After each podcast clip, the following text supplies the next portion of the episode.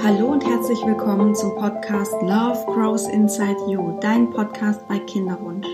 Mein Name ist Sandy Urban und es ist so schön, dass du heute hier bist. Und zwar ist es ja so eine Art Versuch, diese Folge heute mal, weil ich plane so etwas wie eine Reihe einzuführen, in der ich Frauen regelmäßig interviewe oder ein Gespräch eben zwischen uns aufnehme, wo wir über ihren Kinderwunsch sprechen. Und Genau, und heute spreche ich eben mit der lieben Lena. Und die Lena und ich, ähm, ja, wir sprechen über ihren Kinderwunsch, wie es ihr, wie es ihr da so ging, wie es ihr geht, was sie für Erkenntnisse daraus zieht, was, welchen Prozess sie durchlaufen hat. Und ja, es gibt auch eine kleine Überraschung, sage ich jetzt mal, in dem Podcast oder in dieser Folge jetzt heute. Und eigentlich geht es darum, dass du merkst, du bist nicht alleine mit deinen Emotionen, mit deinen Gefühlen, mit deinen Gedanken. Es gibt ganz viele Frauen da draußen, die auch einen Kinderwunsch haben, die auch negative Tage haben, die schlechte Tage haben, die immer wieder Hoffnung schöpfen und sie dann vielleicht auch wieder verlieren und die quasi auch die gleichen kleinen Kämpfe jeden Tag austragen dürfen, wie du es auch tust und ja, diese Reihe oder jetzt auch diese Folge heute, mein Kinderwunsch, ähm, die soll dir einfach zeigen, du bist nicht allein und ähm, dir einfach Impulse geben, Inspirationen geben, wie du mit dem Kinderwunsch umgehen kannst und wie, wie es andere Frauen gemacht haben. Und ja, ich wünsche dir wahnsinnig viel Freude mit diesem Podcast. Ich hoffe, du hast viele Erkenntnisse, nimmst dir Impulse mit, Inspirationen und lass mich gerne wissen, wie dir die Folge gefallen hat und ob du dir wünschst, dass ich ja weitere Folgen mit Frauen mit Kinderwunsch aufnehme, ähm, ob das dir was bringt. Und äh, ich gehe stark davon aus, weil mir hat das Gespräch wirklich sehr viel gebracht und ich bin jetzt auch total beflügelt ähm, nach diesem Gespräch. Und ja, ich lass es mich gerne wissen. Schreib mir auf Instagram oder eine E-Mail oder gib mir eine iTunes-Bewertung, wo du so reinschreibst, ähm, wie es dir mit der Folge erging und was du daraus ziehen konntest. Und genau, jetzt wünsche ich dir ganz, ganz viel Freude mit dem Gespräch zwischen Lena und mir.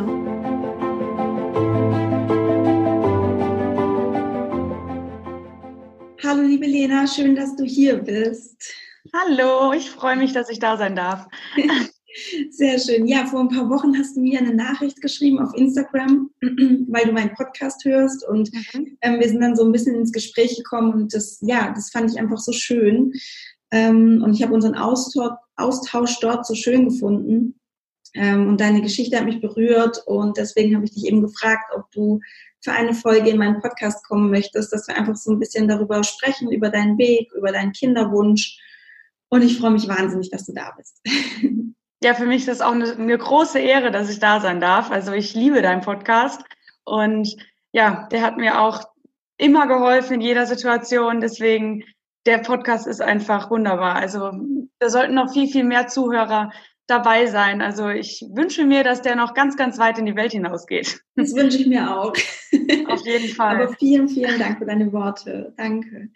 Ähm, ja, also wir sprechen ja heute äh, ein wenig über deinen Kinderwunsch und deine Erfahrungen, die du mhm. gemacht hast. Und ich würde einfach gleich mal mit einer Frage reinstarten. Und mhm, zwar, ja. Ähm, ja, wie hast du für dich gemerkt, dass du einen Kinderwunsch hast? Wann war so der Punkt, wo du, ja, vielleicht gab es einen speziellen Moment, ähm, den du da hattest, den du in, in, in Erinnerung hast, sorry.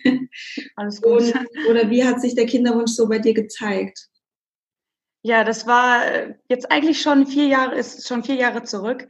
Ähm, da habe ich meinen Mann kennengelernt. Ähm, wir sind beide Jäger und ich, ich bin gerade aus einer Trennung rausgekommen. Also sag mal, das war dann schon vier, fünf Monate, war das schon her. Aber ich war eigentlich noch gar nicht bereit, jemanden kennenzulernen. Und äh, da wir beide Jäger sind und in der Herbstzeit äh, finden viele Drückjagden statt und Gesellschaftsjagden. Und da war ich halt bei vielen verschiedenen Jagden eingeladen und wollte eigentlich zu dieser einen Jagd, wo, wo ich ihn kennengelernt habe, wollte ich nicht hin, ähm, weil es mir nicht gut ging, ich Stress hatte und ja, ich wurde dann überredet, bin dann natürlich mitgegangen und dann stand er da und habe ich ihn kennengelernt und das war eigentlich in dem Moment der Moment, wo ich mir dachte, wow, den Mann muss ich heiraten. Also ich wusste es von der ersten Sekunde an und irgendwie wusste er es auch. Also das war irgendwie Liebe auf den ersten Blick von beiden Seiten aus. Ja, und dann haben wir uns eigentlich direkt danach getroffen den Tag und ich glaube drei, vier Tage später waren wir auch schon zusammen. Also ganz ruckzuck war das. ja, und im Endeffekt kam dann auf einmal der Wunsch auf, nach ein paar Monaten, boah, das ist der Mann, mit dem ich mein ganzes Leben verbringen will, von dem ich meine Kinder haben möchte. Und also ich meine, ich war selbst noch sehr jung, da war ich 21. Äh, aber da habe ich gedacht, gerade ändert sich in meinem Kopf alles. Also ich habe nie darüber nachgedacht, dass ich jemals Kinder möchte. Ähm, eigentlich eher wollte ich nie Kinder. Und dann kam auf einmal dieser Wunsch, mit dem Mann will ich am liebsten eine Fußballmannschaft Kinder haben. Und er war dann eher immer der, der, der so ein bisschen vernünftigere und hat gesagt, ja, er möchte unbedingt Kinder, aber lass uns doch erst heiraten und verliebt, verlobt, verheiratet sein, so wie das halt im Buche steht. Ja, und dann haben wir das äh, dann auch alles so durchgezogen, sind jetzt seit einem ja, Dreivierteljahr sind wir jetzt verheiratet und da hat dann auch aktiv ähm, der Kinderwunsch dann gestartet. Und mhm. seitdem freue ich mich einfach nur. Also ich habe mich einfach so gefreut, dass es dann losging. Ja, das glaube ich. Dass man dann durfte. und wie ging es dir damit, dass dein Mann, du hast ja gesagt, er war eher so der Vernünftigere und hat dich da ja vielleicht einfach so ein bisschen gebremst, sage ich mal. Also weil du wolltest ja eigentlich so direkt losstarten und er ja. erst heiraten, erstmal alles ganz konservativ, sage ich Total. Mal. Ja, seine Eltern sind auch super konservativ. Äh, deswegen hat er gesagt, um Gottes Willen, das können wir denen nicht antun. Die, die drehen am Rad. Komm, mhm. lass uns entspannt machen. Wir sind beide noch jung. Ja. Ja. Für mich war das, ähm, ich habe dich jetzt gerade unterbrochen. Man hatte immer so viel zu erzählen. Ähm, ja, für mich war das eher ja, war manchmal schon schwierig. Also ein Jahr vorher habe ich mir gedacht, so jetzt passt eigentlich alles. Äh, warum denn nicht? Also ich arbeite bei ihm, ähm, wir haben unsere Tiere zusammen, ein Haus zusammen, also was soll noch kommen? Also hat alles gepasst. Aber er war wirklich immer so ganz entspannt und hat immer gesagt, alles kommt zu seiner Zeit. Und es gab da echt Phasen, habe ich gedacht, boah, nee, noch ein Jahr warten, das, das ertrage ich ja gar nicht. Und dann wurde meine Schwester schwanger und da habe ich gedacht, boah, nee, da war ich ja fast schon eifersüchtig. Und dann habe ich gedacht, nee, komm, entspann dich, nächstes Jahr bist du dran. Und habe mich dann immer so ein bisschen zurückgeholt. Aber es war nicht immer einfach. Auf gar keinen Fall. Und für ihn war es eigentlich total entspannt. Also er ist da ganz anders mit umgegangen. Ja, ist bei Männern oft so, gell? dass die da mhm. einfach anders mit umgehen. Und ja. ähm, also dir hat quasi, dir hat der Gedanke geholfen, okay, ähm, ich bin, ich bin auch irgendwann dran. Also das passt. Ja, schon, komplett. Ja. ja. Ich habe einfach an mir gearbeitet. Ich habe gesagt, okay, ich nutze jetzt die Zeit. Ich habe da noch eine Yoga-Ausbildung gemacht, ähm, habe mich mit Spiritu Spiritualität ziemlich auseinandergesetzt und Meditation und habe dann gedacht, komm, guckst du einfach, dass du dich erdest, dass du dich mit dir verbindest und das tut deinem Kind und dem, dem Baby in deinem Bauch dann auch irgendwann gut. Und so war es auch. Also ich habe mich echt die drei Jahre jetzt, die ich dann quasi gewartet habe, die habe ich mich echt intensiv dann mit mir auseinandergesetzt, sodass ich quasi den besten Start dann bieten kann. Mhm. Weißt du, was ich an, an deiner Geschichte so spannend finde? Häufig ist es ja bei Frauen mit Kinderwunsch so, dass sie es versuchen und dann halt nicht gleich schwanger werden. Mhm. Und im Endeffekt ist es ja bei dir ähnlich, nur ihr habt es halt nicht versucht. Ja, ja. Also das finde ich eigentlich so spannend, weil du hattest ja, wie du sagst, oder diese drei Jahre Kinderwunsch eben davor, vor eurer Hochzeit, obwohl ihr es nicht versucht habt, ja, weil es einfach mhm. klar war, okay, wir lassen uns Zeit. Ähm, und ja, ich finde es so schön, dass du da einfach für dich so die Zeit genommen hast, um auch nochmal, ja, bei dir einfach, wie du sagst, eben aufzuräumen und auch Dinge zu tun, genau. wie du sagst, also zum Beispiel eine, eine Yoga-Ausbildung mit einem Kind oder mit einem Baby, sorry, ist wahrscheinlich auch nicht so easy. Ja, richtig, genau. Mhm. Ich war dann auch zum Beispiel bei einer Heilpraktikerin, die ist hier bei uns im Kreis äh, total angesehen. Da kommen auch aus aller Welt die Leute hin. Und ich war dann bei ihr und ich habe wirklich meinen ganzen Körper einmal entgiften lassen, aufräumen lassen. Da hat sich dann auch auf einmal auch nochmal so viel verändert. Auch die ganze Art, der Charakter, das allein durch so eine Ernährungsumstellung und durch durch, durch ja, so ein bewusstes mit sich umgehen, da habe ich auch nochmal gedacht, Wahnsinn, hätte ich, hätte ich das nicht gemacht. Also das hätte ich ja nie erfahren, wie ich wirklich bin, so ungefähr. Ja, und, und das habe ich dann halt auch noch gemacht. Da habe ich gesagt, ich mache das jetzt alles, weil das kommt meinem Kind oder meinen Kindern irgendwann nur noch zugute. Mhm. Und mein Mann hat es voll unterstützt, hat immer gesagt, mach, mach, mach. Äh, das schadet ihm ja auch nicht. Also er hat immer gesagt, boah, seitdem du die Yoga-Ausbildung machst, du bist immer ruhiger und wow, Wahnsinn. Und, und er hat dann durch die Zeit auch gemerkt, die muss ich auf jeden Fall heiraten. So hat er mir das so zumindest erzählt, dass, dass, dass ich so Sprünge gemacht habe, äh, dass es für ihn noch, äh, ja, der Wunsch noch intensiver wurde, mich zu heiraten und dass ich dann auch die Frau werde, die seine Kinder zur Welt bringt. Mhm. Ja, wow, wie schön. total, also ich, ich finde es total schön, weil du ja eben beschreibst, wie es ist, wenn man bei sich ankommt und eben durch einen spirituellen Weg, sage ich jetzt mal, oder auch durch persönliche Weiterentwicklung einfach immer ruhiger wird und einfach mehr bei sich selbst ankommt und ja auch sich vielleicht ja, ja sich sein, sein Potenzial auch einfach bewusst wird, was man in sich trägt. Ja. Mir ja. ging es auch eine Phase davor ziemlich schlecht. Also ich hatte echt eine harte Phase in meiner Ausbildungszeit, wo ich so komplett neben mir stand. Und da habe ich echt gemerkt, ich muss ganz dringend was machen, ähm, und ich glaube, das sind dann, auch wenn man ganz schlechte Erfahrungen gemacht hat, das sind dann oft so die Situationen, in denen man dann merkt, ich gehe jetzt einen ganz anderen Weg. Also, oder ich krempel jetzt einmal alles um oder ich probiere jetzt das aus und das. Also das machen Leute, glaube ich, nicht so schnell, wenn es denen immer gut oder normal ging. Äh, und deswegen, ich bin eigentlich total froh über jede Erfahrung, die ich jetzt in den letzten Jahren machen durfte, so schlecht und so gut sie auch war. Ähm, aber es hilft halt, irgendwie, also ich finde dieses bei sich ankommen, das hat meine Mutter immer gesagt, das absolut Wichtigste, bevor man Kinder kriegt. Weil wenn man Kinder hat, dann hat man auch die Zeit nicht mehr dafür. Und dann braucht man die Nerven und die Energie für was anderes. Ja, absolut. Die Mama ist eine weise Frau. Ja, natürlich. Jede Mama, glaube ich. ähm, ja, also also dann, als ihr dann vor einem Dreivierteljahr gestartet seid mit eurem Kinderwunsch, also so wirklich das aktiv angegangen seid, ja. wie, wie seid ihr da rangegangen? Also das ist vielleicht eine komische Frage, weil ja. ich ihr da rangegangen seid, aber ähm, wie hast du dein Leben dann auch nochmal verändert oder deinen Alltag? Also gab es irgendwie was, dass du die Ernährung umgestellt hast? Hast du mehr Sport gemacht? Ähm, warst du nochmal beim Gynäkologen? Also wie, wie bist du, bist, bist du oder ihr als Paar da rangegangen? Also ich bin eigentlich zu meiner Heilpraktikerin gegangen, weil ich der einfach vertraue und egal was ich habe, die hilft mir immer sofort. Ähm, und ich habe zu ihr gesagt, ich möchte, ich habe einen Kinderwunsch, wir möchten schwanger werden. Ähm, ob sie da irgendwie Tipps hat, was ich einnehmen soll, weil diese Standardsachen vom Frauenarzt wie Folsäure, ich habe schon so oft gelesen, das reicht halt einfach nicht teilweise. Also schön, dass man Folsäure einnimmt, aber dass zum Beispiel Vitamin K2 auch wichtig ist, das sagt keiner. Also das, das weiß man ja auch so nicht. Und dann habe ich es ihr halt äh, erzählt und sie sagte, ja, ich habe hier so ein äh, Schwangerschaftsprogramm. Ähm, ich nehme alle sechs Wochen dein Blut ab und guck in dein Blut, was fehlt hinsichtlich äh, auf den Gedanken, dass man schwanger werden will. Also sie hat dann nochmal einen anderen Blick auf die Blutwerte. Und habe ich gesagt, okay, mache ich, kein Problem. Und sie würde mir dann äh, die Mineralstoffe und die Vitamine geben, die ich dann halt benötige. Und dann hat sie halt den ersten Check gemacht, äh, haben wir auch direkt an dem Tag selbst gemacht. Und dann hat sich dann herausgestellt, dass meine Schilddrüsenwerte sehr schlecht sind. Ich war, glaube ich, bei einer Unterfunktion, ich glaube, es ist eine Unterfunktion, ähm, also der Wert war jetzt nicht so optimal. Und dann hat sie halt gesagt, okay, wenn du schwanger werden willst, ich sage jetzt mal, der Wert war bei viereinhalb oder so, der soll bei eins liegen.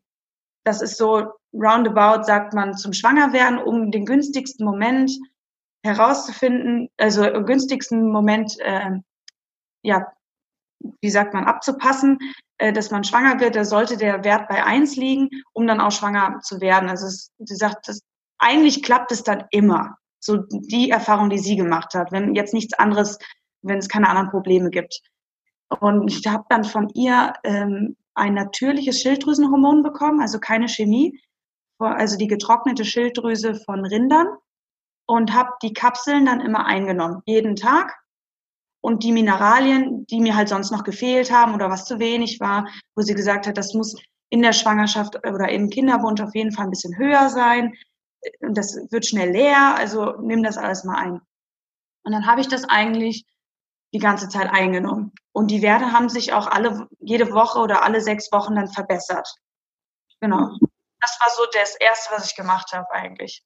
Mhm. Und hast du noch zu Hause irgendwie deine Ernährung umgestellt oder irgendwie mehr Sport gemacht oder irgendwie sowas? Oder gar nicht. Gar nicht. Also ich mache immer schon viel Sport, jetzt ähm, gerade jetzt nicht mehr so viel, im Winter eher ein bisschen weniger. Aber ähm, ich mache eigentlich immer viel Sport und ernährungstechnisch ähm, durfte ich, also, sie, also ich darf seit ein paar Jahren kein Gluten und kein Laktose mehr essen oder ich sollte es nicht, weil es meinem Darm dann schlecht geht. Und, und sie hat auch gesagt, ist weiterhin so, weil die Darmgesundheit ist ganz, ganz wichtig auch, auch im Kinderwunsch. Der Darm ist wie das zweite Gehirn. Also kümmere dich um deinen Darm, dass der immer schön gesund bleibt.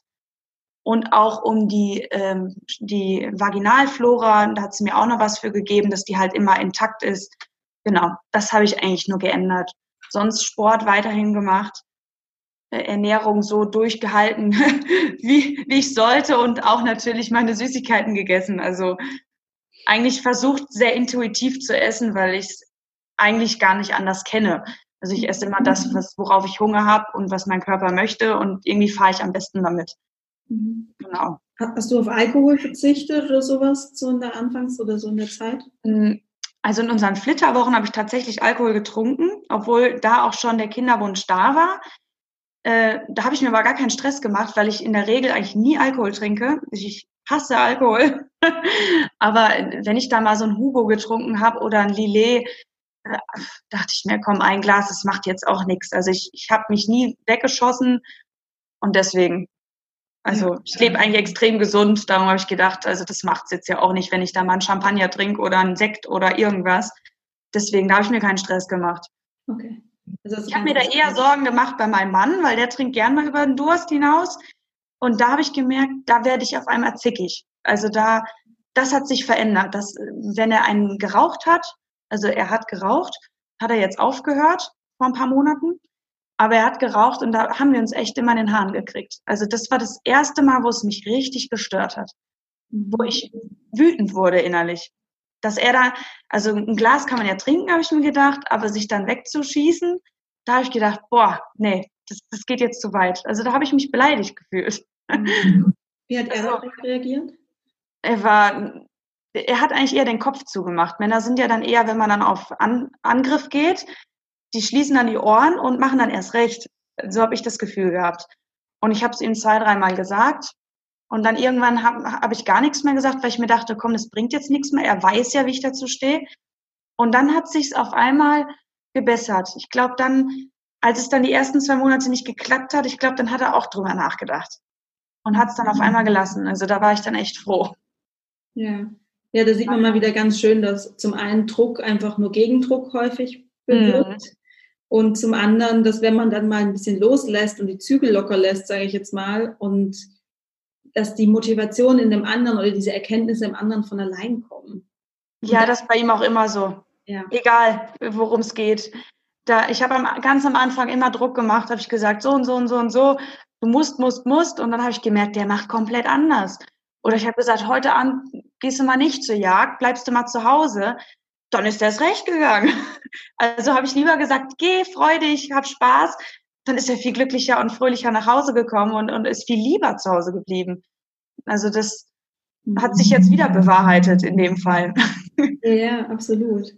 Ähm ich denke gerade dran, da gibt es so ein Beispiel irgendwie, dass man, oder es gibt so eine Methode oder so kann man sagen, dass man den, dem Gegenüber quasi genau das sagt, es soll, es soll das machen, was man eigentlich nicht möchte. Ja, genau. Und der andere ist, so. ist, dann so, ah nee, du dann, dann lasse ich es, passt schon. Ja, weil du dem anderen einfach so mehr, mehr Spielraum gibst dann. Und ähm, ja, das also, ist so. Ja, gutes Beispiel jetzt auch nochmal. Sehr gut. Ähm, irgendwie Männer sind sowieso nochmal anders gestrickt. Ich habe immer das Gefühl, die sind dann immer so, mache ich jetzt erst recht, also ich lasse mir von der Frau jetzt nichts sagen. Äh, warum auch immer. Es liegt wahrscheinlich in deren Genen noch drin. Ja, ja. Also wahrscheinlich, wenn du irgendwie gesagt hättest, du schießt dich ruhig weg, ich finde es gut, wenn du betrunken bist. Und ja, genau. Passt dann eh, du, dann warten wir einfach noch ein bisschen länger, bis wir schwanger werden. Das ist dann, du passt eh. Dann ja, wenn so, das so einfach wäre. Ja. Ich habe es versucht, aber das habe ich mir selbst nicht geglaubt. das war nicht authentisch genug. Nee, überhaupt nicht. Das merkt man mir auch an, wenn ich irgendwie nicht zu dem stehe, was ich gerade sage. Das, das ist wie Luft, das bringt gar nichts. Ja. Ja, kenne ich gut. Ähm, wie hast du denn begonnen, so deinen Eisprung nachzuverfolgen? Oder hast du es überhaupt nachverfolgt? Oder wie, wie war das so? Ja, ich bin auf, äh, ich habe ja gerade erzählt, meine Schwester ist ein Jahr vor mir schwanger geworden. Ähm, die war dann quasi, als mein Kinderwunsch angefangen hat, hat sie gerade das Kind gekriegt. Und dann habe ich sie gefragt, äh, aber erst so nach, ich meine, zwei, drei Monaten. Ja, da habe ich sie, da war ich bei ihr zu Besuch in Mannheim und habe sie gefragt, äh, du sag mal, was hast du eigentlich gemacht? Weil es bei ihr halt, ich glaube, sieben Monate gedauert hat. Und ich habe immer gedacht früher, boah, sieben Monate ist ja eine halbe Ewigkeit, das ist ja schon kompliziertes Schwangerwerden. Also ich habe immer gedacht, wenn meine Mutter erzählt hat, ja, sie ist immer sofort schwanger geworden. Und meine Schwägerin, die will schwanger werden und ist im nächsten Moment schwanger. Sie hat jetzt auch schon vier Kinder. Und habe ich gedacht, ja, hör mal, das kann ja nicht so schwer sein. Und bei meiner Schwester, das, das hat mir richtig Angst gemacht. Sechs Monate habe ich gedacht, das ist ja eine halbe Ewigkeit. Im Endeffekt ist es ja nicht lang wenn man mal herausfindet, dass jeden Zyklus, glaube ich, nur 20 oder 25 Prozent besteht, dass man schwanger werden kann, ist das ja eigentlich nichts. Ähm, ja, und dann habe ich sie halt gefragt, was hast du gemacht? Ich möchte ja nicht, dass es bei mir auch so ewig dauert. Das war so die erste Aussage, die ich getätigt habe. Und sie sagte so, ja, das war bei uns schon sehr kompliziert. Also es hat schon echt lang gedauert. Und dann habe ich gesagt, ja, Wahnsinn, ne? das ist schon wirklich lang gewesen. Also wirklich verrückt im Nachhinein, dass man so redet. Ich glaube, sie glaubt es immer noch, dass es lang gedauert hat, weil sie im Umfeld auch niemanden hat, bei dem es länger gedauert hat. Mhm. Ich habe dann doch nochmal von anderen Fällen gehört oder durch deinen Podcast auch nochmal ganz andere Seiten kennengelernt. Ja, und dann habe ich sie gefragt und sie sagte, sie hat sich so ein Armband gekauft. Äh, ich muss jetzt ja nicht den Namen nennen. Ähm, auf jeden Fall, das hat mehrere hundert Euro gekostet. Und sie sagte, wenn du schwanger werden willst, kauf dir dieses Armband. Das hat bei mir geholfen, mein, bei meinen Freundinnen. Das ist der Hammer. Okay. Da habe ich gesagt, ja, boah, direkt, ich glaube 300 Euro kostet das. Ich sage, direkt 300 Euro ausgeben, finde ich schon ein bisschen heftig. Kann ich mir nicht deins leihen? dann sagt sie, ja, klar, kannst du gern noch nehmen. Ich brauche es jetzt gerade eh nicht. Und sie würde das dann zum Verhüten nehmen, obwohl es nicht empfohlen ist, zum Verhüten zu nehmen. Aber sie sagt, äh, sie möchte das dann einfach weiter nutzen, weil sie die Pille nicht mehr nehmen möchte. Und da sie dann in der Stillzeit ja eh noch nicht ihre Periode bekommen hat, hat sie gesagt, bis ich die hab, kannst es haben. Und dann habe ich es mitgenommen und natürlich direkt aufgeladen, ganz motiviert. Abends, das muss man immer nachts tragen. Und es hat dann ganz viele Parameter von einem oder ganz viel, eine komplette Analyse über einen gemacht. Und am nächsten Morgen wacht man eigentlich schon nervös auf und steckt das Ding in, in die Ladebüchse und synchronisiert es mit dem Handy. Mhm. Und dann steht halt dort äh, Möglichkeit, also fruchtbar oder nicht fruchtbar. Und dann entsteht ja auch so eine Kurve mit der Temperatur und allem. Und da sieht man das eigentlich ganz interessant. Also das ist eigentlich super interessant. Ich, ich bin mal gespannt, ob es Leute gibt, die super entspannt damit umgehen. ich bin es auf jeden Fall nicht. Und dann habe ich es halt äh, jeden, jede Nacht getragen, getragen, getragen. Und ich glaube, es dauert so zwei Monate, bis sich das auf einen einstellt. Und das hat mir ja schon mhm. viel zu lange gedauert. Da habe ich gedacht, boah, noch zwei Monate, okay, jetzt auf jeden Fall konsequent tragen. Und da habe ich dann explizit angefangen, den Zyklus zu tracken. Und dann bin ich auch meinem Mann wirklich auf die, ja, wie soll ich sagen, auf den Nerven gegangen. Und habe immer gesagt, so, so heute müssen wir, heute ist es soweit. Die nächsten fünf Tage bitte nicht jagen gehen, bitte zu Hause bleiben. Und hat er immer nur gedacht, boah, nee, du gehst mir so auf die Nerven. Ich habe gar keinen Bock mehr. Und, dann, und ich wusste, ich bin unerträglich, aber es war mir eigentlich fast egal in dem Moment. Oh. Ich dachte, es muss halt so sein. Mhm. Obwohl ich immer so ein intuitiver Mensch bin, hat mich das wieder total aus meinem Bauchgefühl rausgerissen. Also es hat mich wirklich geärgert im Nachhinein jetzt. Mhm. Und wie, wie, du hast jetzt, dein, dein Mann war da jetzt irgendwie nicht so der Fan von diesem, ich sage jetzt mal, getimten Sex wahrscheinlich eben auch? Nee, überhaupt nicht. Ich mhm. habe da ein nettes Beispiel. Wir sind mit, mit Freunden äh, nach Rügen gefahren und haben uns eine Woche, eine schöne Woche dort gemacht. Die, äh, und das war genau die Woche, wo die fruchtbare Phase war. Und da habe ich gedacht, kann doch nicht wahr sein. Das kann ja nicht funktionieren, weil jetzt ist man ja nicht zu Hause und dann hat man ja auch nicht mal so die Zeit. Und da war ich schon genervt, als wir losgefahren sind innerlich und hatte schon keinen Bock mehr auf diesen Urlaub, nur weil das Armband gesagt hat, ich bin jetzt fruchtbar und wir nicht zu Hause waren. Und in diesem Urlaub, glaube ich, hatten wir von sieben Tagen, fünf Tage auch nur Streit, weil ich so schlecht drauf war und ihn eigentlich schon gezwungen habe und er dann Alkohol getrunken hat und ich dann wütend auf ihn wurde. Um Gottes Willen, ich habe also ich habe mich danach auch echt entschuldigt, ich habe gesagt, tut mir echt leid. Das war mhm. nicht ich. Das war nicht ich, das war das Armband. Ich war es nicht schuld.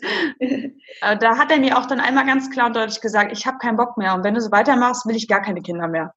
Okay. Das hat er mir dann, dann gesagt. War das dann so ein Punkt, der bei dir dann so ein bisschen ähm, ja, das Ruder rumgerissen hat quasi oder für dich so für so eine Erkenntnis gesorgt hat, wo du dann auch gesagt hast, okay, du dann nee, da muss ich irgendwie einen anderen Weg finden, damit äh, umzugehen?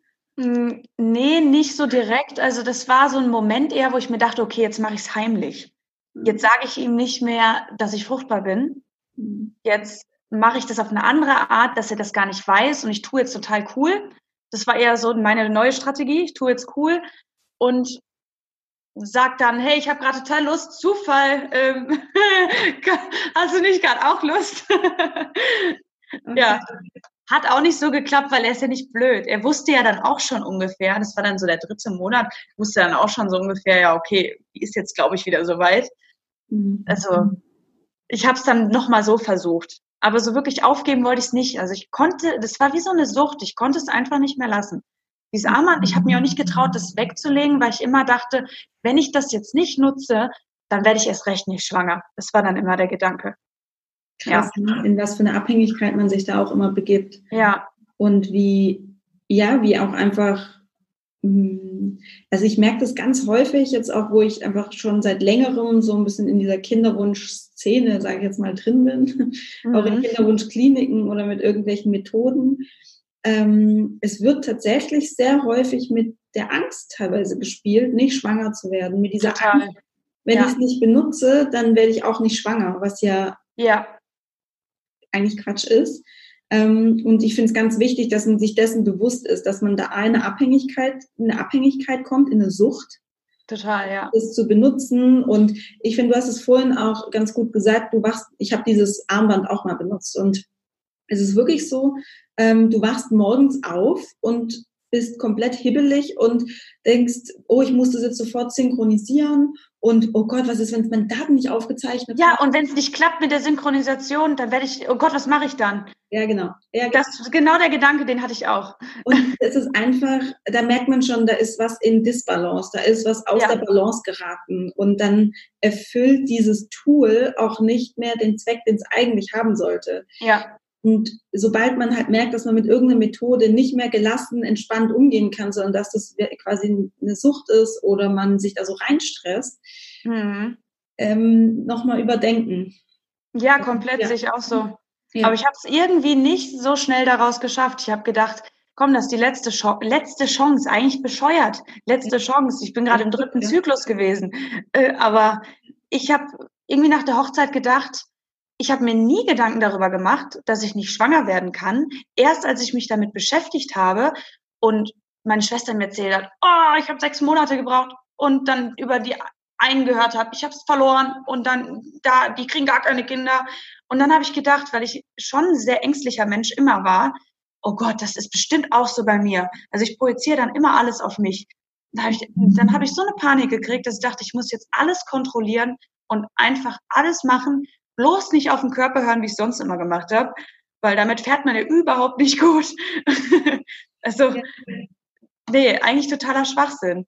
Ja, ja, das ist auch genau das. Du, du beschreibst es gerade, das ist wundervoll gerade beschrieben, weil Kontrolle resultiert immer aus einer Angst heraus. Immer. Ja, also komplett. wenn ich zu viel kontrolliere, dann kann ich mich wirklich mal fragen, vor was habe ich denn Angst und mhm. wie kann ich, und da muss man eigentlich ansetzen.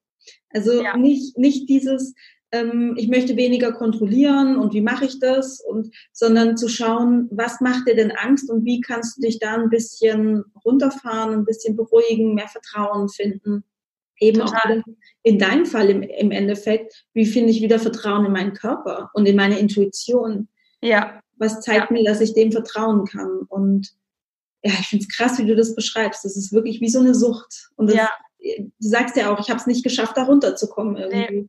Und während der Autofahrten habe ich mir immer deinen Podcast angehört, vor allem die Folge äh, Kinderwunschzeit als Geschenk sehen. Ja. Die habe ich mir, glaube ich, zehnmal angehört. Und danach habe ich mich immer wieder gut gefühlt, habe ich gesagt, ich sehe das jetzt als Geschenk, ich arbeite jetzt wieder an mir, alles ist gut, ich mache jetzt noch andere Sachen, die mir gut tun. Dann ging es mir wieder zehn Minuten gut und dann bin ich aus dem Auto ausgestiegen, habe ich gedacht, habe ich das Armband vergessen? Oh Gott, ich übernachte ja heute gar nicht zu Hause. Also wirklich so ging es mir dann. Ich habe mich selbst gehasst dafür, weil ich gemerkt habe, ich, ich wusste, ich kann so nicht schwanger werden, wenn ich so einen Stress innerlich habe. Das kann ja nicht funktionieren. Der arme Körper. Mhm. Aber man wird ja nicht schlau. Nee, das ist, ich, ich finde es auch nochmal gut, dass du es beschreibst, äh, gerade diese Podcast-Folgen, die ich aufnehme, ähm, das ist gut als Impuls oder als Inspiration. Ja. Aber wie du sagst, wenn der Podcast vorbei ist und du wirst quasi wieder im realen Leben mit deinen Ängsten konfrontiert, hast du ganz oft Rückfälle. Deswegen, ja. Ähm, ja, würde ich fast sagen, reicht es oft einfach nicht, nur ein Buch zu lesen oder einen Podcast zu hören. Ja, genau es geht darum, dass du es in dein Leben integrierst und da braucht es ein bisschen mehr dazu, ein bisschen mehr Arbeit meistens auch. Ähm, ja. ja. Das ist ein nettes äh, Thema, weil meine Cousine hat gestern zu mir gesagt, ähm, sie mag keine Männer, die keine Bücher lesen. Und da sage ich, na ja, wenn dieser Mann ein Buch liest, ist ja schön und gut, aber er muss ja auch das, was drin steht, er muss das ja auch umsetzen. Also ich kann auch ein Buch lesen, aber was ich daraus mache, ist halt die Sache. Und das hat sie nicht verstanden. Da habe ich gestern echt gedacht, hm, wie du gerade sagst, hören ist das eine, aber man muss ja daran arbeiten. Also die Sachbücher, die kannten von Eva Maria Zuhorst. Ich liebe diese Bücher, aber man muss auch dran arbeiten. Man muss die auch umsetzen. Ich lese die wahrscheinlich fünf, sechs Mal, bevor ich überhaupt ne, weiterkomme. Und, und, und so ist das in allen Themen, auch beim Kinderwunsch. Man kann zig Bücher lesen zum Kinderwunsch, zig Artikel lesen. Man muss es aber irgendwie für sich umsetzen können. Ja, absolut. Ja, bin ich ganz d'accord. Und ich liebe auch Eva Maria Zuhaus. Ja, ich liebe sie. ähm, ja, ist echt eine super Inspiration. Ja, aber wie du sagst, ja, es geht eben darum, es umzusetzen. Ähm, Lass uns mal kurz nochmal, lass uns mal kurz äh, nochmal auf die Zeit von deinem Kinderwunsch so da, da quasi reingehen. Wie stehst du denn zu äh, langen Reisen oder also Reisen quasi während des Kinderwunsches? Wie hast du, wie siehst du das? Ach ja, ähm, das war interessant, weil ähm, unsere Flitterwochen gingen nach Bora Bora. Wow. Und da sind wir, ich glaube, 30 Stunden unterwegs gewesen. Und das war auch in der Kinderwunschzeit. Und man sagt ja oft, das habe ich mir gedacht, ja, meistens, das hat auch meine Heilpraktikerin gesagt, du wirst bestimmt in Flitterwochen schwanger, so wie alle. Und da habe ich mir natürlich total den Stress in den Flitterwochen gemacht, weil ich mir dachte, oh Gott, ich muss ja jetzt schwanger werden, weil das erwartet ja jetzt jemand, ja. Also wenn ich jetzt nach Hause komme und ihr sage, ich bin nicht schwanger, ähm, was denkt sie denn dann? Das habe ich auch gedacht am Anfang. Ähm, aber da sind wir halt nach Bora Bora geflogen und waren da insgesamt dreieinhalb Wochen mit, äh, wir haben so ein Inselhopping dort gemacht und dann sind wir nach Hause gekommen und ich war todkrank. Ich war wirklich krank. Ich hatte so ein, ein Denkefieber, ich weiß nicht, ob dir das was sagt, ähm, mhm. von der Stechmücke. Ich habe mir da dieses Fieber eingefangen und da hat mir die Heilpraktikerin auch gesagt, oh, das würde ich jetzt ein bisschen zurückwerfen. Ist wie das Zika-Virus. Man soll ja auch nicht auf die Malediven etc. Ne, im Kinderwunsch, weil wenn man dieses Vir diesen Virus bekommt, dann könnte es ja noch länger dauern. Und dann kam ich nach Hause und das war dann, ah, da habe ich echt gedacht, so, so eine Scheiße. Weil da war ich richtig krank. Ich hatte ganz schlimm Fieber. Äh, ich lag über anderthalb Wochen krank im Bett. Also das war, die ganze Entspannung war dahin eigentlich. Und da habe ich gesagt, so, so was Blödes aber auch, wäre ich mal nicht so weit geflogen. Also mit der, ich glaube, für mich war das größte Problem diese riesige Zeitumstellung. Das war das Problem.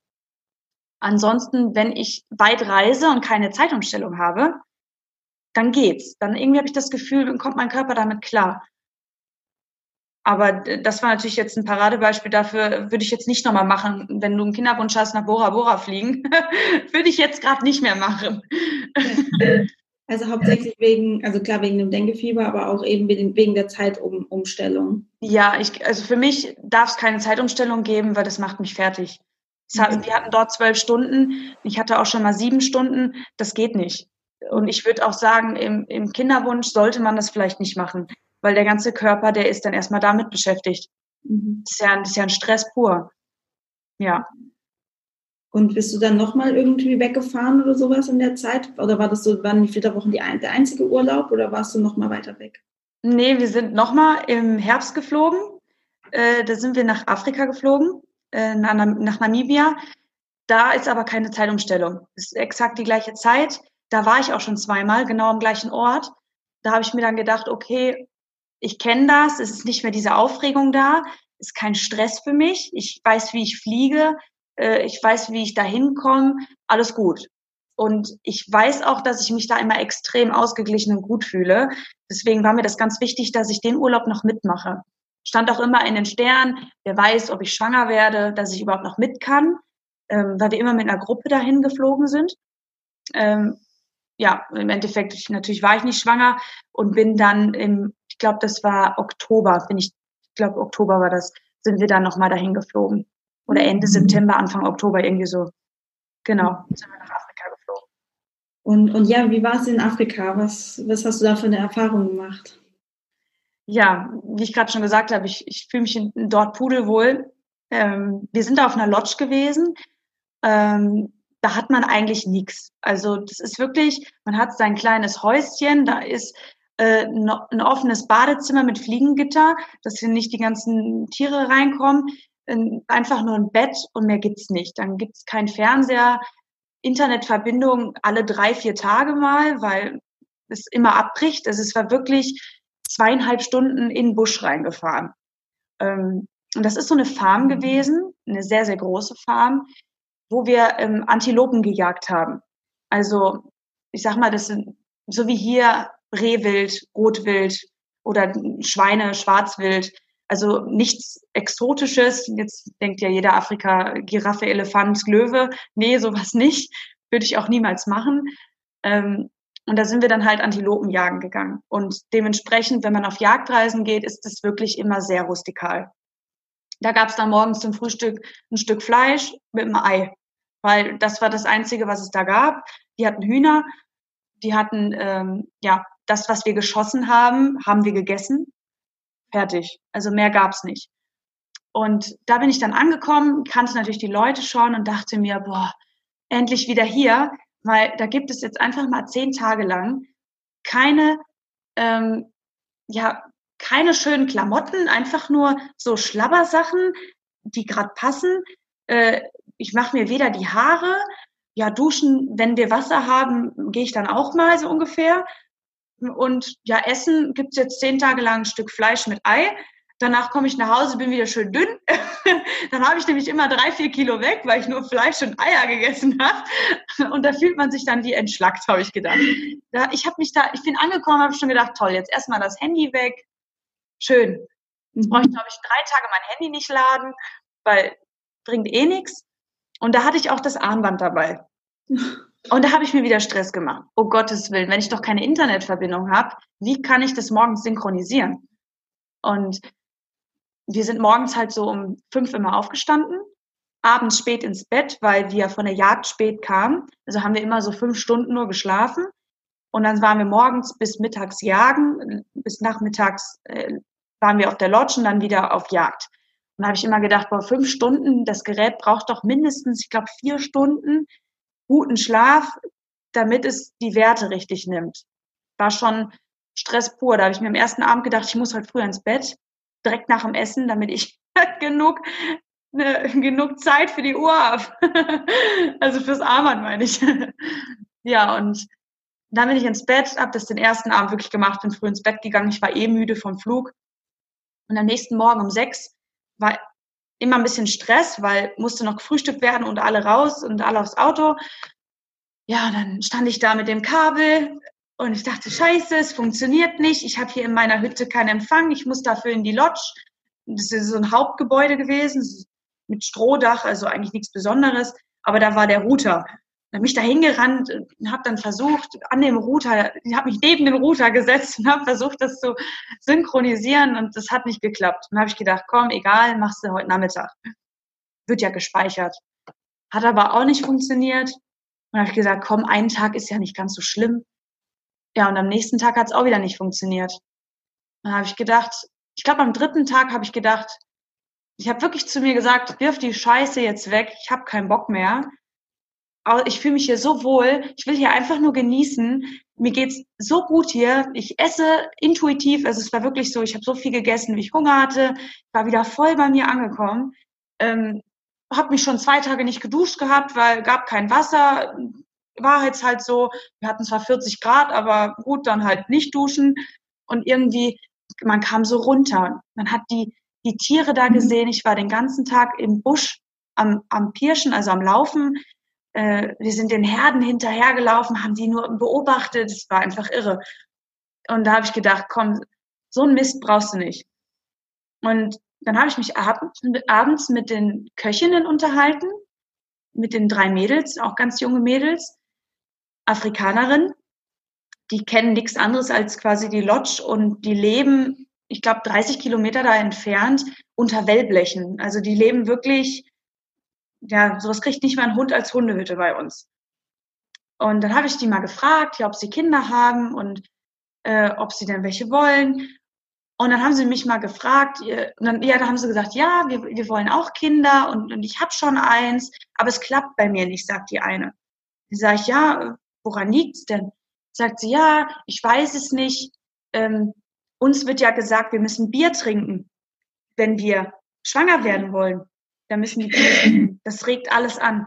Also die haben eine ganz andere Ansicht zu schwanger werden. Also das ist bei denen das jenseits von Gut und Böse. Ich bin fast dahin übergefallen, als ich gehört habe, wir sollen regelmäßig Bier trinken, damit die schwanger werden. Da habe ich gedacht, ja, okay, woran liegt es denn? Und dann habe ich gefragt, ja, weißt du denn ungefähr, wann du im Monat deinen Eisprung hast? Die wusste gar nicht, was das ist. Und sie sagt, ich werde doch jeden Tag, kann ich doch schwanger werden.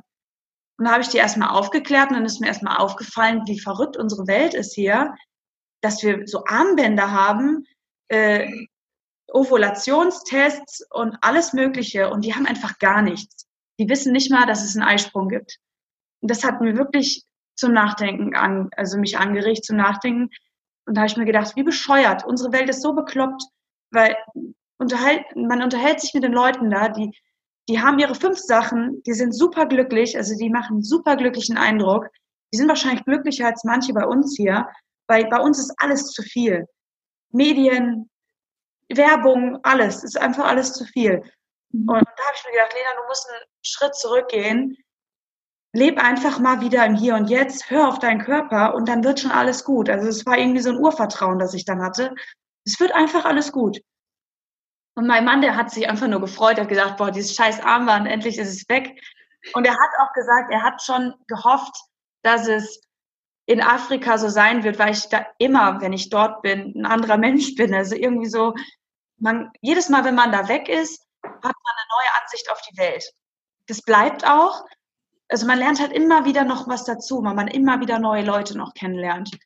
Ja, und da, da ist bei mir echt so die Blase geplatzt, sag ich mal. Da habe ich auf einmal gemerkt, wow, Moment mal, du kennst dich doch super mit deinem Körper aus, hör doch einfach auf dich es wird schon klappen. Also denk, du bist gesund, alles ist gut.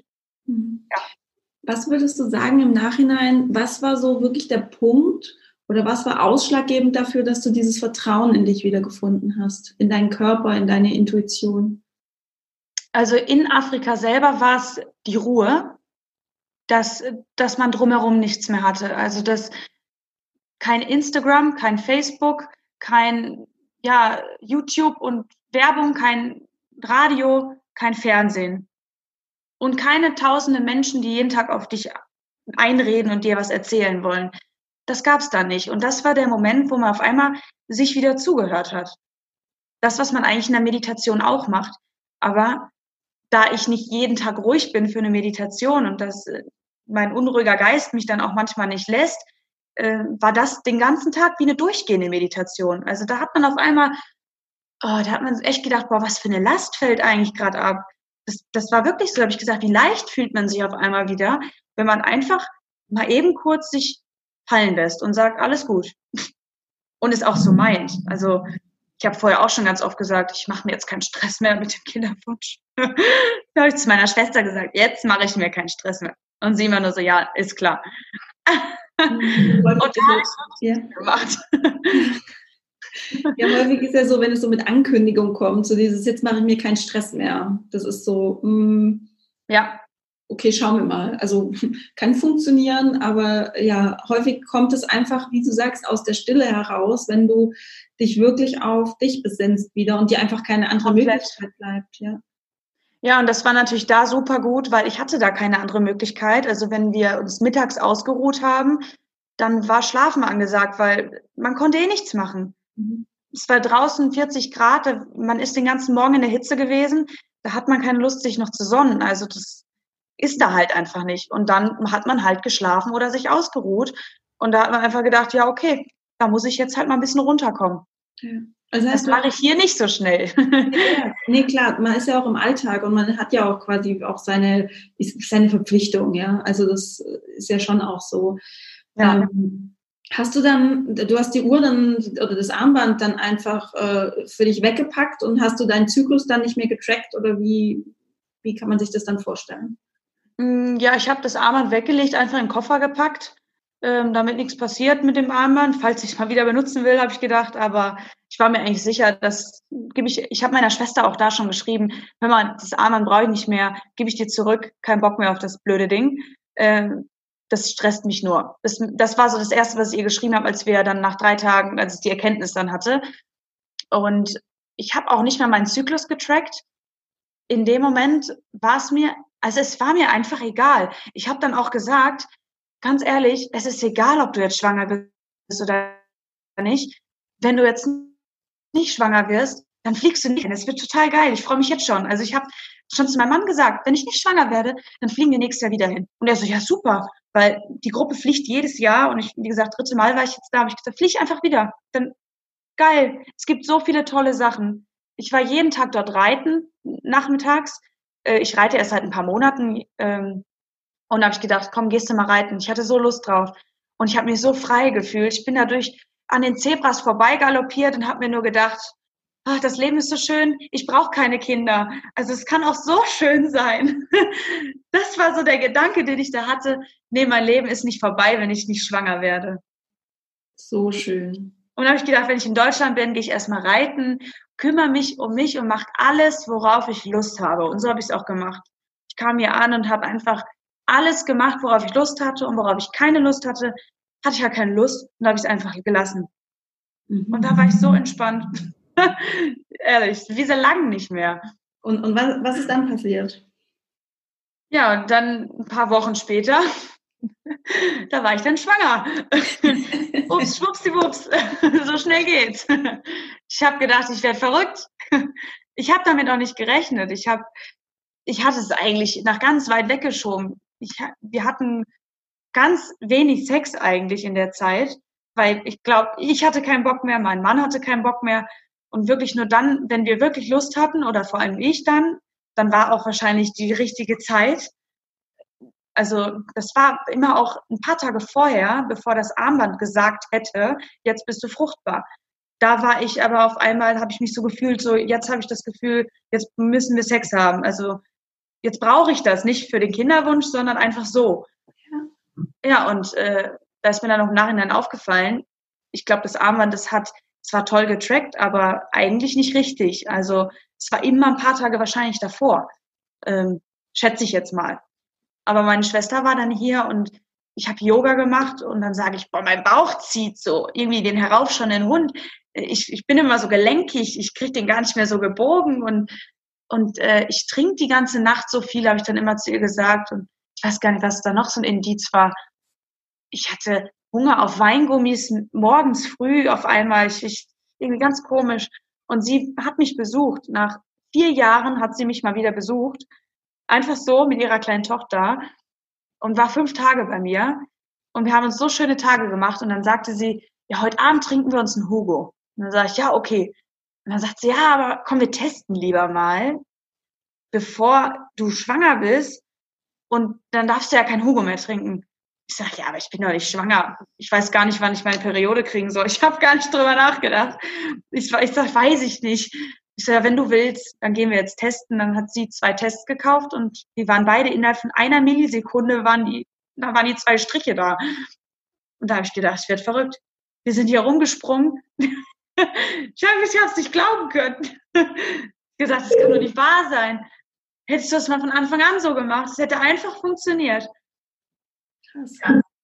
Aber wir haben so geheult, alle beide, vor allem weil sie dabei war und wir uns seit fünf Jahren nicht mehr so viel, also wir hatten so viel Zeit, seit fünf Jahren nicht mehr füreinander. Und das war dann für uns beide einfach, boah, ich kann es nicht fassen. Und an dem Tag habe ich dir ja auch geschrieben. Da habe ich gedacht, ich muss das Handy schreiben. ich glaub's nicht. Das ist ja. Wahnsinn. In der wievielten Woche warst du da? Das war dann sechste. Also ich war auch schon überfällig. Aber ich dachte ja, vielleicht wegen Afrika verschiebt sich's wieder, wegen der Hitze dort. Also da habe ich gedacht, wahrscheinlich verschiebt sich's. Deswegen habe ich nie drüber nachgedacht, wann ich sie kriegen soll. Und war mir auch recht, wenn sie nicht so schnell kommen, weil ich eh immer so Schmerzen habe. Das war immer so der Gedanke. Okay. Kann noch eine Woche dauern. Krass. Ja. Und ähm, ja, jetzt, jetzt habe ich meine, ich, meine Frage fällt mir bestimmt gleich nochmal ein. Also ihr habt zusammen dann den Schwangerschaftstest gemacht und der war dann positiv auf einmal, oder sehr, sehr schnell auch. Also das war bestimmt ja sehr, sehr aufregend. Total. Ja. Ich hätte am liebsten meinen Mann direkt angerufen, weil der war das Wochenende weg. Aber ich dachte, nee, komm, wir warten noch einen Tag. Dann haben wir uns was überlegt, wie wir es ihm dann erzählen wollen, dass der Hund das ans Halsband kriegt und so. Hat alles nicht funktioniert im Nachhinein. Der Hund ist an ihm vorbeigerannt mit dem Halsband. hat ihn gar nicht begrüßt und wir hatten alles so schön vorbereitet. Aber als er reinkam, wusste er irgendwie, als er mich anguckte, er sagte, du bist schwanger. und ich so, ja. Und er war erstmal, okay, äh, ich, ich muss jetzt mal eben raus. Und dann ist er rausgegangen, da habe ich erst gedacht, der freut sich gar nicht. Und dann hat er mit seinem Kumpel telefoniert, hat ihm das auch erzählt, war ihm total wichtig, ihm das jetzt zu erzählen. Und, und im ersten Moment war ich so enttäuscht, weil meine Schwester und ich so ausgeflippt sind vor Freude und so geweint haben und er einfach, okay, ich muss jetzt raus. Aber das kommt jetzt mit der Zeit, kommt das, dass er sich freut. Also ich merke jetzt mhm. langsam, versteht er es. Also ich glaube, Männer brauchen auch da wieder ein bisschen länger. Ja, absolut, absolut. Und ja. jetzt bist du in deiner 15. Schwangerschaftswoche, Ende der 15. Woche. Ja. Und ich stelle mir vor, die letzten oder dann die, diese, diese zwölf Wochen oder diese zwölfte Woche quasi, bis du die erreicht hast oder beendet hast, ähm, ist ja schon auch nochmal eine sehr spannende Zeit, sage ich mal, herausfordernde Zeit. Wie ging es dir da? Eigentlich ging es mir super gut.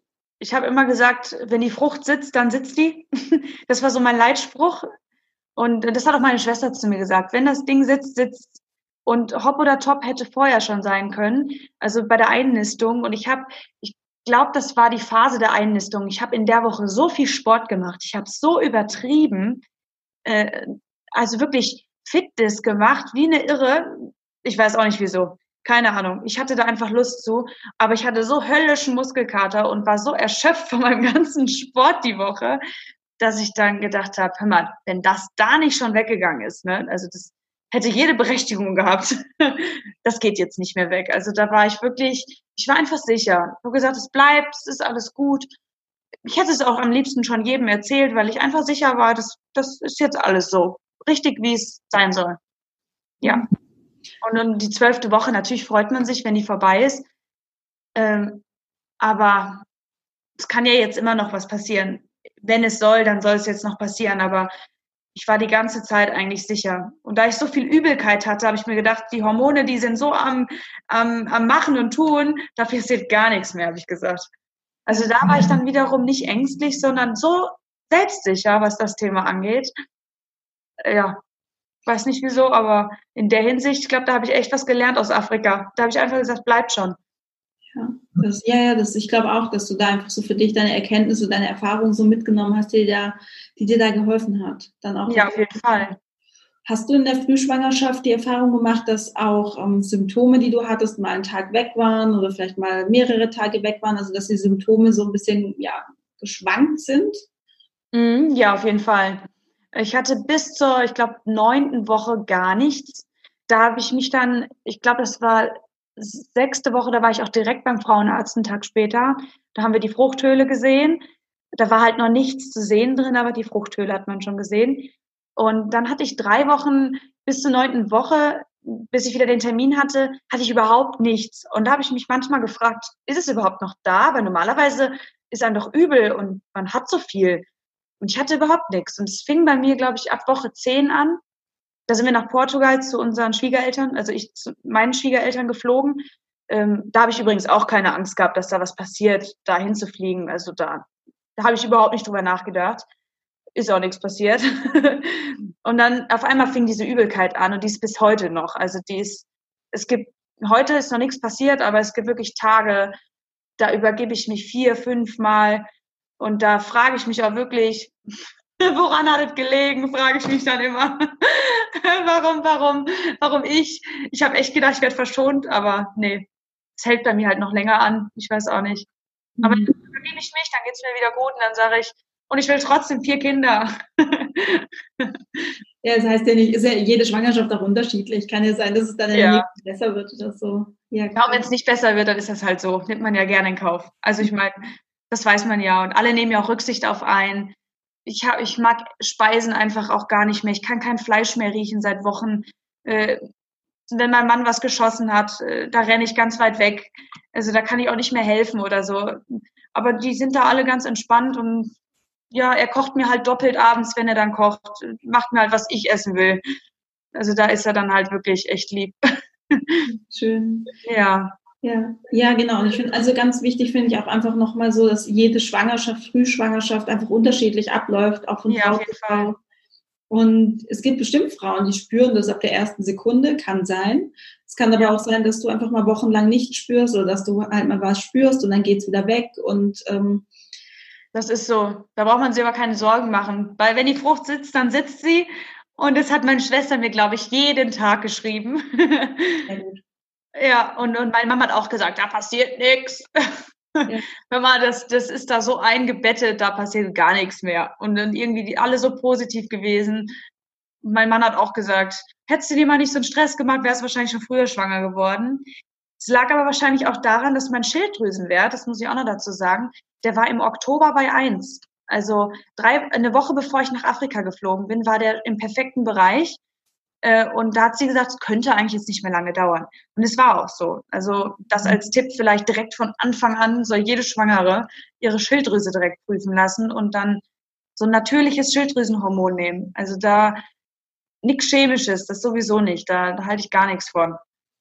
Im besten Fall. Ich meine, manchmal kommt man nicht drum herum, aber ja. im besten Fall direkt checken lassen. Absolut. Ja, und auch, ich meine, Schilddrüsenhormone werden ja auch eben durch Stress beeinflusst. Und gerade jetzt eben, ich glaube, es ja. war eine gute Mischung bei dir einfach, ähm, ja. dass du losgelassen hast in einem Afrika-Urlaub und für dich einfach gecheckt hast, hey, das ist so, funktioniert das nicht für mich. Ja. Ähm, ich scheiße auf das Armband und ich mache jetzt einfach ja, so wie es mir halt gerade in den Sinn kommt. Und wenn ich ja, Bock genau. eine Woche lang Hardcore-Sport zu machen und mich dann. Mach ich das. Genau, dann machst du das und du wirst einfach fucking trotzdem schwanger. Ja, das ist so. Ich weiß gar nicht, was ich in der Woche alles an Training gemacht habe. Auf jeden Fall, ich habe völlig übertrieben und mein Körper, der war auch völlig erschöpft. Ich lag da in der Badewanne abends, habe mir nur gedacht, warum hast du das gemacht? Und morgen wieder oder was? Aber es war schön. Noch, und du hast sogar noch gebadet. Das ist ja, ja auch so was, was so viele Frauen in der zweiten Zyklushälfte nicht machen. In die Sauna gehen oder baden, weil sie Angst haben, dann funktioniert das nicht mit der Einnistung. Ach echt, weil ich bade seit der achten Woche jeden Abend, weil ich liebe gerade baden. Ich, und man sagt ja immer bis, ich glaube, 38 Grad. Ich glaube, ich bade bei 45 Grad oder so. Ich liebe das. Und mein Mann, der kann den Zeh nicht mehr da reinhalten, wenn er sagt, es ist kochend heiß. Aber ich denke mir, wenn dem Körper das gut tut, dann, dann ist das okay. Ich mache auch die ganze Zeit noch weiter Sport. Von Anfang an. Weil ich mir denke, alles, was mir gut tut, wird schon okay sein. Also wenn ich ein Zwicken und ein Zwacken fühle, dann höre ich auf und denke mir, okay, ein bisschen weniger. Aber so, wenn ich nichts spüre, wenn ich mich dabei gut fühle, einfach weitermachen. Und ich lasse mich da jetzt nicht mehr beirren von irgendwelchen Zahlen, dass man nur zwei Kilo heben darf oder wenn für mich drei Kilo nichts ist und ich das mit dem kleinen Finger hebe, dann kann ich das auch weiterheben. Also jeder Körper ist ja auch anders. Ja. Und wie du sagst, es geht darum, um auf seine Bedürfnisse zu hören und eben ja. seine Intuition eben auch der zu folgen und zu hören, okay, was wird mir heute wirklich gut tun? Ja, richtig. Und das dann zu machen. Aber auch eben zu hören, was tut mir gerade nicht gut. Ja. Auf was habe ich genau. keine Lust. Und das dann auch, dann, dann muss, dann braucht es auch nicht. Ja, ja richtig. Mhm. Ich gehe auch abends um acht ins Bett. Also das ist momentan bei mir eigentlich jeden Tag so. Und mein Mann, der geht oft mit abends um acht ins Bett, weil er sich halt fragt, was soll er da noch machen. Ähm, aber gut, ja, dann ist es halt so. Und dann schlafe ich auch bis acht. So, und dann mache ich den Tag über das, was ich machen muss. Und wenn es mal nicht geht, ja, dann bleibt im Haushalt halt einfach mal was liegen. Dann ist es so. Dann wasche ich halt nicht jeden Tag. Ja.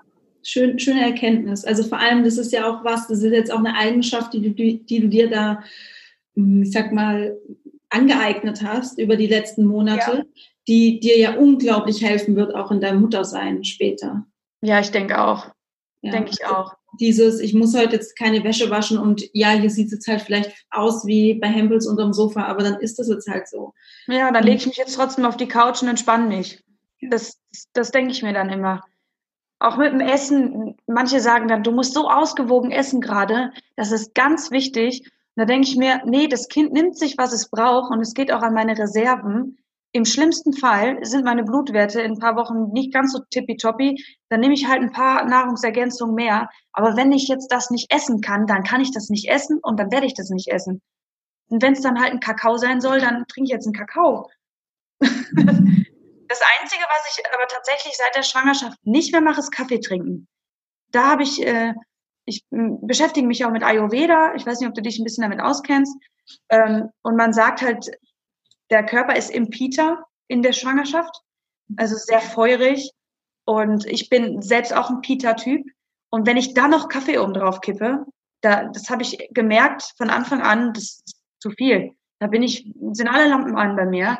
Und da habe ich dann von Anfang an gesagt, so sehr ich ihn auch liebe und so gern ich Kaffee trinke, einfach weg damit, weil der Körper, der ist jetzt so am Arbeiten, der soll nicht nur mit dem Koffein beschäftigt sein. Also das war das Einzige, was ich geändert habe jetzt. Ja, aber auch da hast du ja schon wieder so krass einfach auf, auf deinen Körper gehört und hast dich da ein bisschen auseinandergesetzt. Und ja, ja ich habe wirklich das Gefühl, du, du machst einfach so viel richtig, weil du einfach so viel auf deinen Körper hörst und auf deine Intuition. Ja, das stimmt. Einfach auch dich ein bisschen beliest, auch jetzt ja mit Ayurveda und einfach schaust, okay, was, was braucht es denn gerade und was resoniert mit mir? Ja. Also als du das gelesen hast mit dem, ähm, mit dem Pitta und mit dem Kaffee, da habe ich ich glaube, du hast auch wirklich dann gespürt, okay, das geht irgendwie gerade total in Resonanz bei mir. Ja. Ja. Und ich habe eine nette Dame kennengelernt, die begleitet Frauen im, mit Ayurveda in der Schwangerschaft. Und äh, mit ihr texte ich ganz viel. Und sie hat mir auch gesagt, es wird Kaffee empfohlen in der Schwangerschaft. Man kann es trinken, ist ja gar kein Problem, ist ja nichts Schlimmes. Aber sie sagt im Ayurveda, weg damit. Auch zum Beispiel das Ghee, was dieses Butter, diese geklärte Butter, dass man davon vier Teelöffel am Tag integrieren soll, damit man keine Hämorrhoiden kriegt, damit man, damit die Verdauung läuft. Super, wenn ich das mal weglasse, dann, dann geht's mir auch schon schlechter. Also das sind einfach so kleine Tricks, die man jetzt noch mit einarbeitet oder einbaut, die einfach so viel bewirken. Und ich äh, habe Schwangerschaftsbücher hier liegen, aber dann halt in Bezug auf Ayurveda, in Bezug auf intuitive Stillen, also wirklich solche Sachen. Wow. Und nicht diese Standard Bücher, wo drin steht, was Woche pro Woche passiert, sondern wirklich, wo es so ein bisschen tiefgründiger ist. Schön. Dann ja. Hast du da ein Buch, was du empfehlen kannst? Äh, da gibt es, ähm, wie nennt sich das denn? Sch Schwangerschaft, Ayurveda, irgendwie sowas. Äh, glückliche, genau, glückliche Mutter, glückliches Baby oder so, glückliche Schwangerschaft, glückliche Babys. Und das in Bezug auf Ayurveda ist so ein rot-orangenes Buch. Ist mhm. ganz toll steht auch ganz viel schon mal drin. Super, das suche ich einfach mal raus, weil ich glaube, das kann man vielleicht auch einfach im Voraus schon, ja. wenn man im Kinderwunsch noch Total. ist, sich das dann schon mal anzuschauen. Und, da steht auch viel drin noch, was man im Kinderwunsch machen kann. Gie ist halt echt wichtig, weil das halt auch für den Darm super ist. Das äh, saniert einmal den Darm durch, äh, nimmt die falschen Bakterien raus, äh, bündelt die und scheidet die aus. Also ich schmier mir auch mit Gie den Bauch ein und die Brüste. Ich schmier mich überall damit ein. Steht auch da drin. Einfach mit einschmieren. Egal. Man sagt immer, ich rieche wie ein Butterklotz, aber ist egal. ja, das ist ja sehr geklärte Butter. Ich finde es mega witzig. Ja, ich mache mir da so einen riesen Pot. Natürlich Bio-Butter kaufe ich dann. Und dann, ja, ich creme mich damit ein. Ich esse das. Ich koche damit. du machst es selber. Ja, ja, ich mache das selber. Kann man mhm. auch im Thermomix machen, falls jemand einen Thermomix hat. Weil dann geht es nicht so schnell in die Hose, weil es ist ja gar nicht so einfach, das zu machen. Ja, ja, genau. Mal gutes äh, Gehör für haben. Ich verlinke auf jeden Fall das Buch in den Show Notes und ähm, dann, da steht ja dann das Rezept wahrscheinlich auch drin. Ähm, Müsste drin stehen, ja. Da stehen ja. auch noch ganz viele andere Rezepte drin. Oder im Internet findet man da ja, ja. glaube ich, auch ganz gute Sachen. Ähm, jetzt so, wir, wir reden schon so lange und ähm, so, zum, so, zum Abschluss, ähm, was oder gibt es eine Nachricht oder eine Erkenntnis jetzt aus deiner Kinderwunschzeit oder jetzt in einem heutigen Ich, die du Frauen mit einem Kinderwunsch da draußen ans Herz legen möchtest? Hm, ja, zum einen halt das machen, was man wirklich will, also wirklich auf sich hören, ist ganz wichtig. Ähm, einfach mal die Gedanken zur Seite legen und wieder auf den Bauch hören. Einfach intuitiv zu sein. Beim Essen, beim, beim Handeln, äh, was Schlaf, Schlafenszeiten angeht, wenn der Körper abends um acht sagt, geh ins Bett, ja, dann zwingt man sich nicht noch zwei Stunden zum Fernsehen schauen.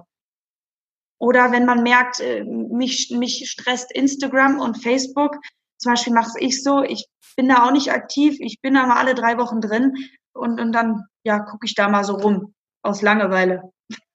Einfach, dass man dann mal für sich überlegt, was stresst mich in meinem Leben und was tut mir gut. Und von den guten Sachen halt einfach mehr machen.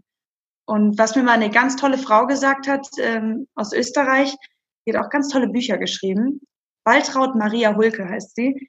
Ähm, die hat mir im Telefonat gesagt, auch im Kinderwunsch, heiße die Seele willkommen. Sag immer, du bist willkommen, kleine Seele, ich bin bereit für dich und bedanke dich schon im Voraus dafür, dass du schwanger wirst.